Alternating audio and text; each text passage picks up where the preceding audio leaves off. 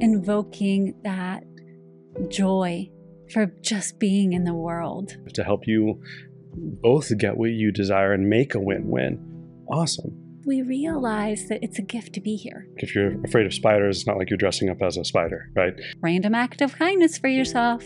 What are you going to do? Walk through it. Visualize that experience, talk through it, and kind of go through all the different scenarios in the same way because once you've done it once, you can do it again.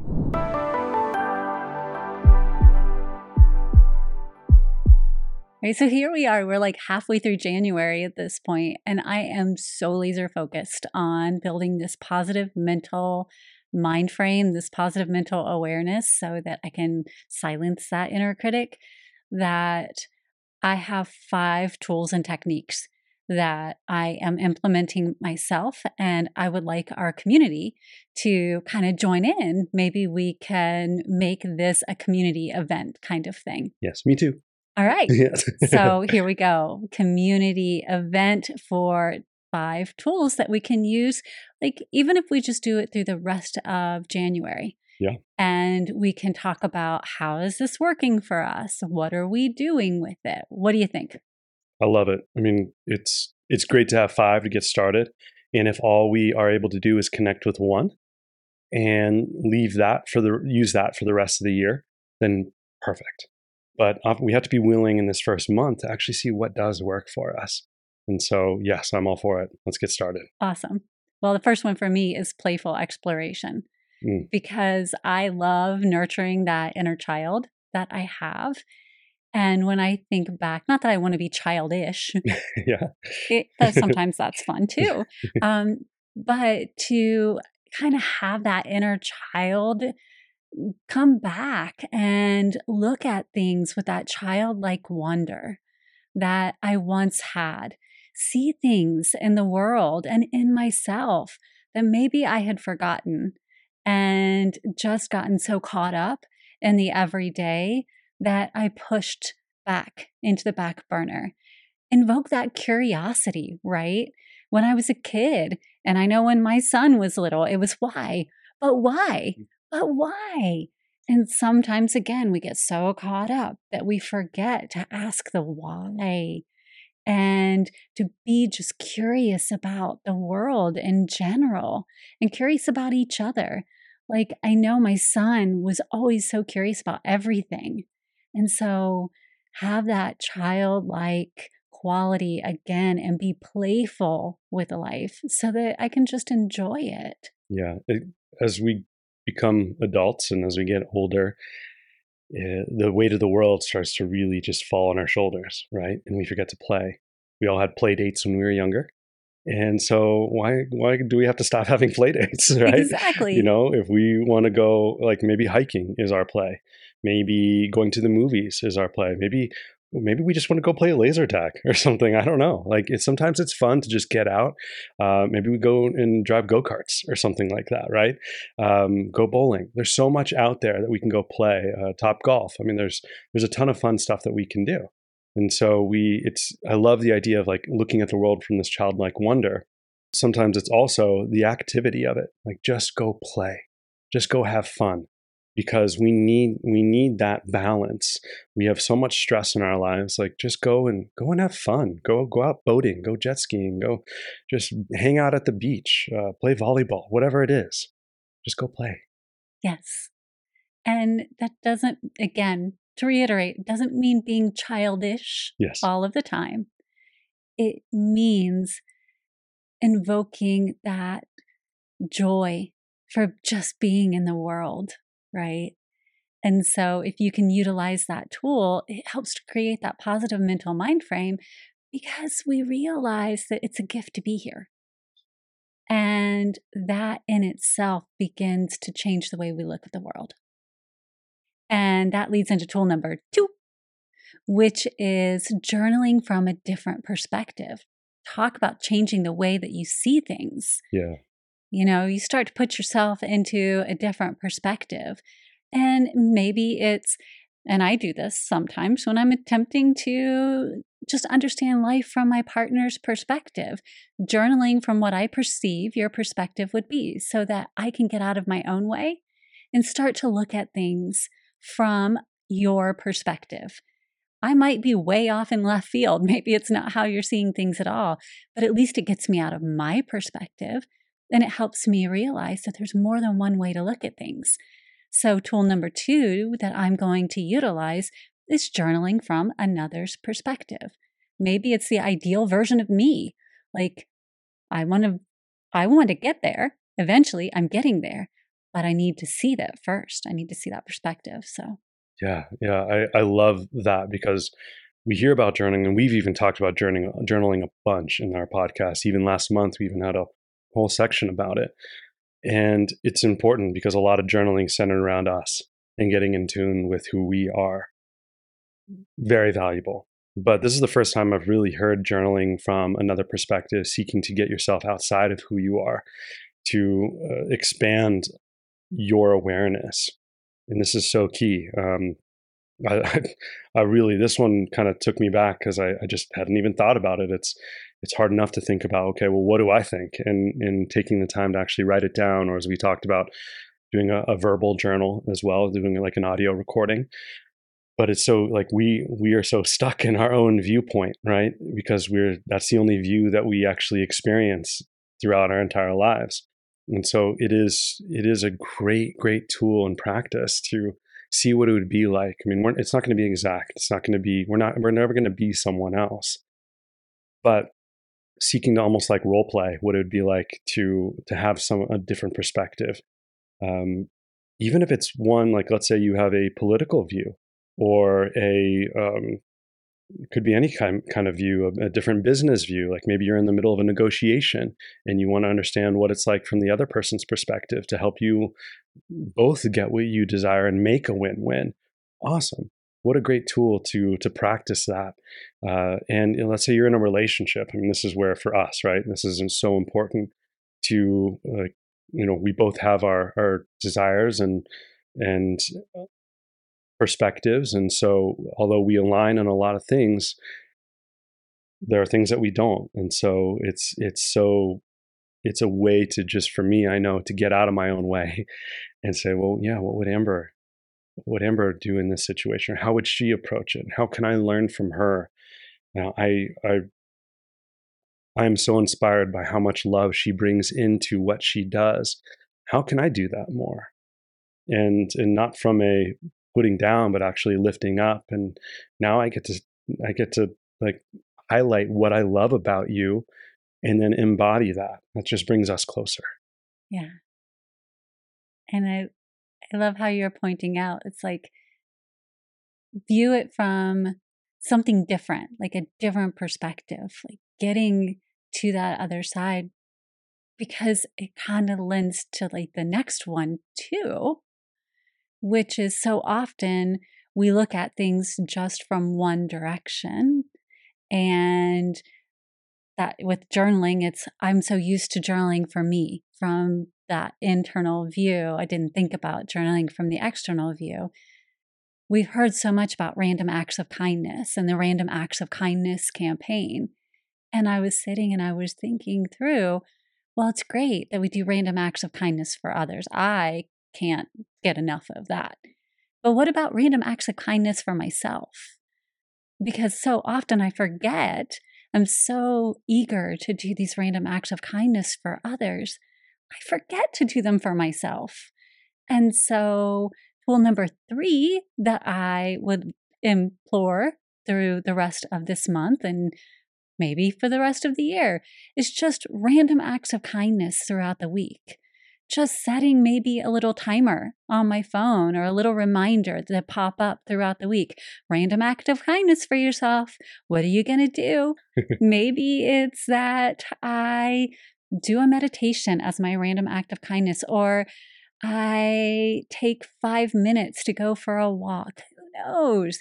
But I have to take that time. The moment I see it, that's my random act of kindness at that moment. Whatever I'm doing, wherever I'm at. Maybe it's that I get to have a little piece of candy.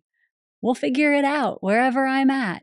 But I'm going to have a little random act of kindness sprinkled out throughout throughout my week. Every Sunday, I will sit down and I will just put little reminders all throughout my phone at different points in the week. And I will have my own little random acts of kindness campaign for me. I love that. And if you don't know where to start, because you know it's a random act of kindness might be to open the door for someone. It's like, okay, well, am I going to open the door for myself? Like, yeah, exactly. You know, how's, how's, that going to work? I do that every do, day. yeah, it's kind of annoying. uh, why can't there just be automatic doors everywhere? Um, think about like, what is it like as if you're going to be a best friend to someone else? What would you do? And then how can you start applying that to yourself? Um, maybe it's actually taking a moment to dedicate complimenting yourself on something you've done. We we do things and, and oftentimes we just kind of forget about it or we do it because we just do it. And and we don't take that time to honor ourselves and to love ourselves through our own acts. And so even if it's that moment, just having that alarm go off in your phone and be like, okay, you know, it's time for me to recognize, you know, mm, just all like, hey, I'm it's this is amazing. I'm getting through the day today. It's just I did it. Yes, High yes. to myself. Like this is just a crazy day. I need a moment just to say, wow, like yes. And you know, and, and sometimes it is like maybe maybe you want to make a little food for yourself or or maybe it's um maybe it's taking a few moments to just sketch something like drawing or uh, like you said, going on a walk uh, for 20 minutes or going to work out. Fine. There's so many little things that you can do um, but don't forget about the mental and the emotional ones that we go out of our way to text our friends. Um, we, you know, just words of encouragement uh, or just emotional support. And this is a way for us to just remind ourselves how to be emotionally supportive and encouraging to who we are to empower ourselves for, for a more positive mind frame. Exactly. So, tip number four or tool number four that I'm going to add to my little arsenal is metaphorical thinking, which is a really big one for me personally because it helps me take some of the untangible and make it tangible. The next two really help me in that capacity because if I'm, say, maybe I'm facing a decision mm. and I could very quickly and easily have that inner critic come in and start to kick me around. Because decision making can be a hard process sometimes. But if I use metaphorical thinking and I kick in my imagination and I'm like, okay, I'm at a crossroads and there's a Y at these crossroads. And I have this whole metaphor going on where I can visualize and I can see here I am, I'm standing at this Y. And if I go this direction, I can visualize and I can understand what the path might look like. And if I go this way and I walk down this path, I can visualize and I can see what might happen. And it brings more of a tangible feel to it. Then I can begin to not give my power over to my inner critic. I can be, as we talked about in the last podcast, I can be the author of my own story and I can put myself in that hero position. And at least if I'm not the hero, then I am one of the main characters. Maybe I'm lifting someone else up to be the hero in this story, and I'm a supporting character. But I know my role and I have the metaphor laid out and I can see the connection points and I'm not going into the negative spiral.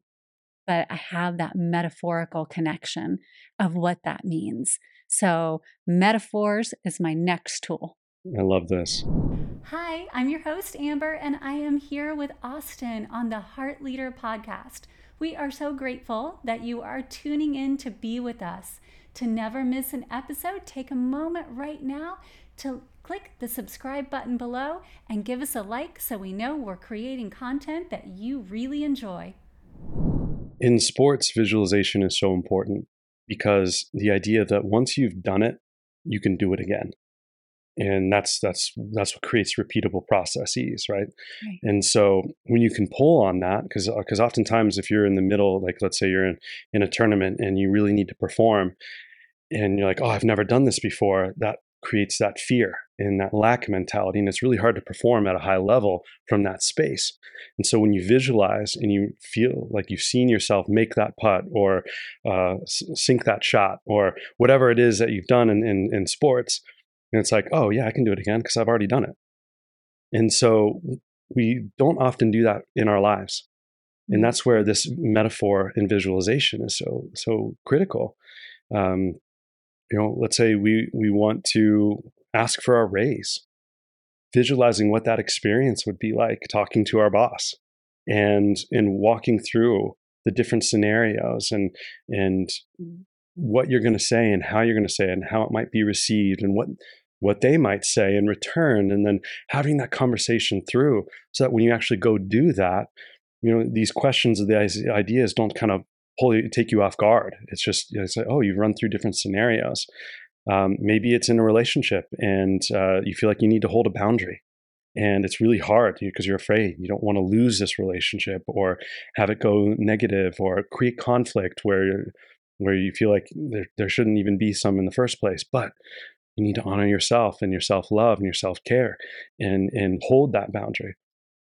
Walk through it visualize that experience talk through it and kind of go through all the different scenarios in the same way because once you've done it once you can do it again absolutely and uh, I love visualization, and it's a great tool, and it can be used in tandem.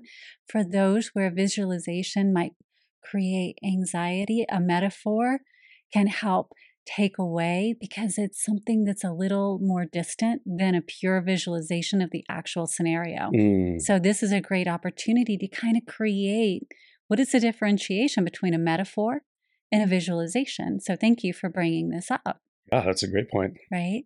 So, for some individuals, and sometimes I fall into this, if I'm so nervous or anxious about something that's coming up, and if I visualize that specifically as it is, and we'll take asking a boss for a raise, right? That might create a lot of anxiety right out of the gate if I just jump right into visualizing what that'll look like.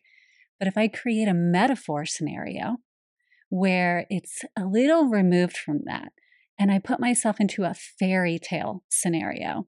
And it's like a metaphorically the same, but not exactly the same. So I am in a fairy tale and I am going to my fairy godmother to ask her for some more pixie dust to help me. I need an advance on my pixie dust, right? then it's a metaphor. It's not exactly the same scenario, but it helps me get to a place that then I can convert into a visualization because I've had something similar and I've created kind of this story that then I can transfer into a visualization. Or when I'm in my boss's office, I can picture that my boss is my fairy godmother and yeah, I'm asking for a raise, but in my mind, I'm kind of asking for pixie dust, right? Yes. So it's these kind of things that help us get to that next point, And it adds to that childlike wonder, right? Mm. That playfulness. Because ultimately, life is play if we come at it in that direction.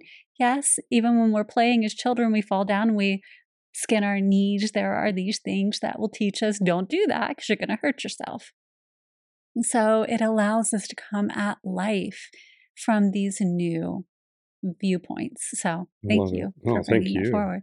That was great. I really appreciate you differentiating. It's important for me. I uh, I, I, let those kind of uh, interconnect too much, and and sometimes I think it's important to have that differentiation, that clear differentiation, to be able to use the tools in the way that they're intended and bring more intention and purpose into it so that it can actually help at a greater capacity. So um, I that you just helped me. So thank you. Yeah. Well, it's all about learning and how we use tools is really up to us. But it's like the difference between, you know, a flathead versus a Phillips, you know, and screwdrivers. You just have to, it's going to get the job done. Mm-hmm. It's just you know, every now and then there's a little nuance where it's going to matter. Well said. Right. So we're on to number five. Yes. And with number five, it's it's all around fear, right? Because fear can really get in there and creep up and stop us in our tracks. But I choose to personify my fear, which is part of why I think it's important in this book that the inner critic has a personality. We call it the villainous inner critic. It is the supervillain. And you had mentioned in the last podcast, a lot of this book came from what I was experiencing.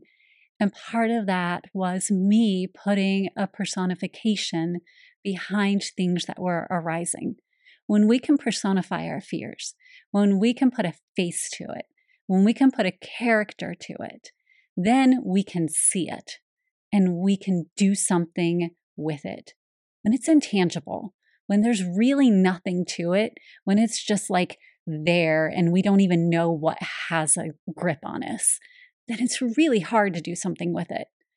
But if we can continue to personify it, to put some kind of a personality to it, then we can face it dead on and we can do something with it in that capacity. So, for the, probably the rest of my life, but definitely the rest of this month, anything that creeps up and I feel like fear has a grasp, I'm going to turn it into something. Maybe not a super villain, maybe a kitten.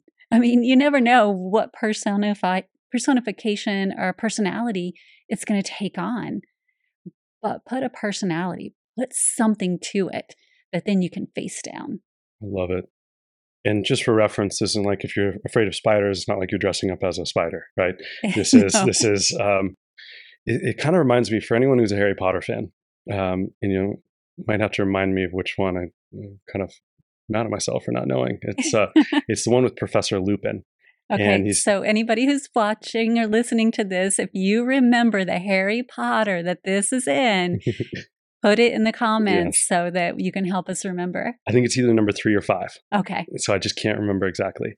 But there's um, they're in the Defense Against Dark Arts class, and there's a, a, a creature called the Boggart and no one knows what it actually looks like because it actually takes the shape of what you fear most.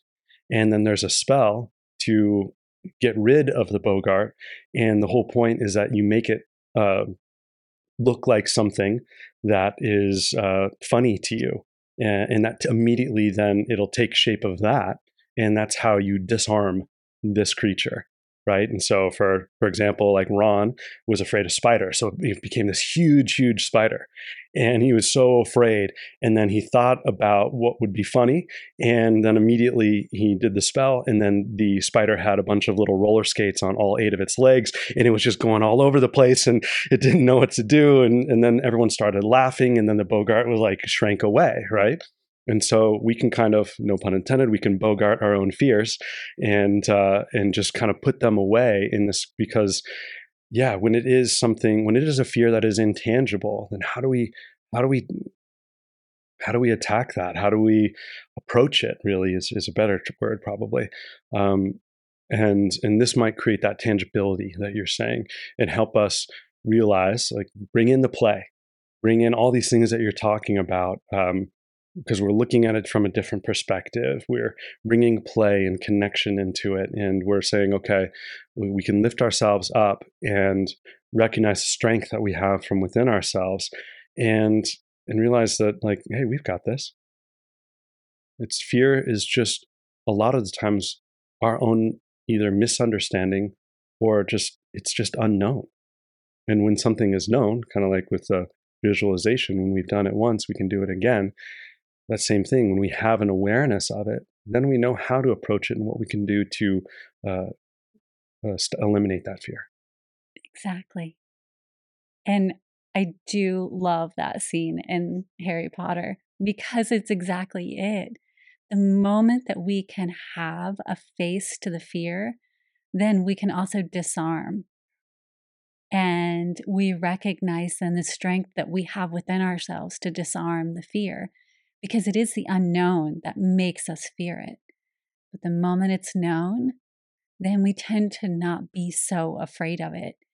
And then if we can turn it into something funny, it completely takes away its power over us. And that's really our goal in the whole book is to begin to take away the power of the inner critic so that we silence it. Mm. Right? Yes. So, this is a great way to do it. And when we talk about building out a positive mental framework and really empowering ourselves to be more positive than negative right? Because again, just like we're not going to get rid of our inner critic, we're never going to get rid of all of the negativity, right? There's just going to be days, there are going to be moments, but it's how much more frequently are you able to return back to the positive? How much more quickly? All of these things begin to matter. What is your rebound time, right? That's a quick measure. Do I take days? Do I take months? Do I take hours? Do I take minutes? Mm. Right? And when we can begin to shorten that amount of time, when we can use like these five techniques, when we recognize that these things are happening and begin to be, slowly bring ourselves into a position where instead of it taking months for us to break a negative cycle, it begins to take us days or hours or even minutes. Maybe I only need 15 minutes. I give myself 15 minutes now to sit here pouting like I would if I fell and I scraped my knee as in this childlike wonder state. But after that, I'm good. And I brush it off and I keep moving forward. I love that. That's such a beautiful practice. And, and it, it is measurable in that sense. Um, because yeah, when you when you look at those who are experts at these type of uh, things in terms of shifting their mental mind frame, they're not doing anything that you can't do. They're mm-hmm. just doing it faster. And so it's just because of practice, right? And if the first time isn't a couple minutes, like that's okay. If it is months, that's okay too. Allow yourself to be where you're at so you can understand where you desire to get to. And that's that's so key and just be loving to yourself through the process as well. And and use these tools to help you navigate through and yes, because things that used to take me months before now take me minutes and it completely transforms my life and that's that's where uh, we were talking about in the previous podcast about building a positive mental mind frame isn't just always being positive and happy and joyous and rainbows and butterflies all the time.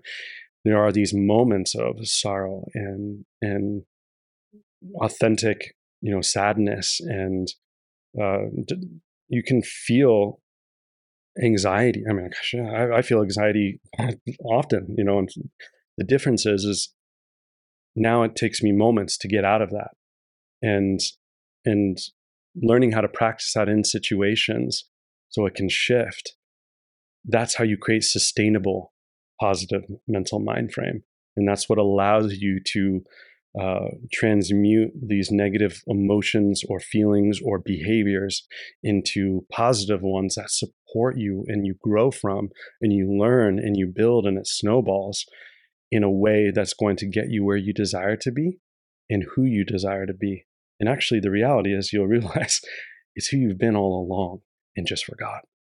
Yeah, exactly. Well, thank you for agreeing to be part of this with me for the rest of the month. Yes. We'll kind of update and comments and things as we go along all of the learning so wherever wherever you are listening to this podcast we're going to make sure that we post and let you know how things are flowing as we utilize our own tools we would love to hear how it's going for you too so tell us as you use these tools which ones are you using and how are they working? Until next time I'm your host, Amber, and I'm here with Austin. And we would be so, so grateful if you would take a moment right now, wherever you're listening, to give us a like and a subscribe. We are a nonprofit organization, and our whole goal is to keep information like this going out into our community. So every like, every subscribe helps us do that. Until next time, head on over and watch the next video.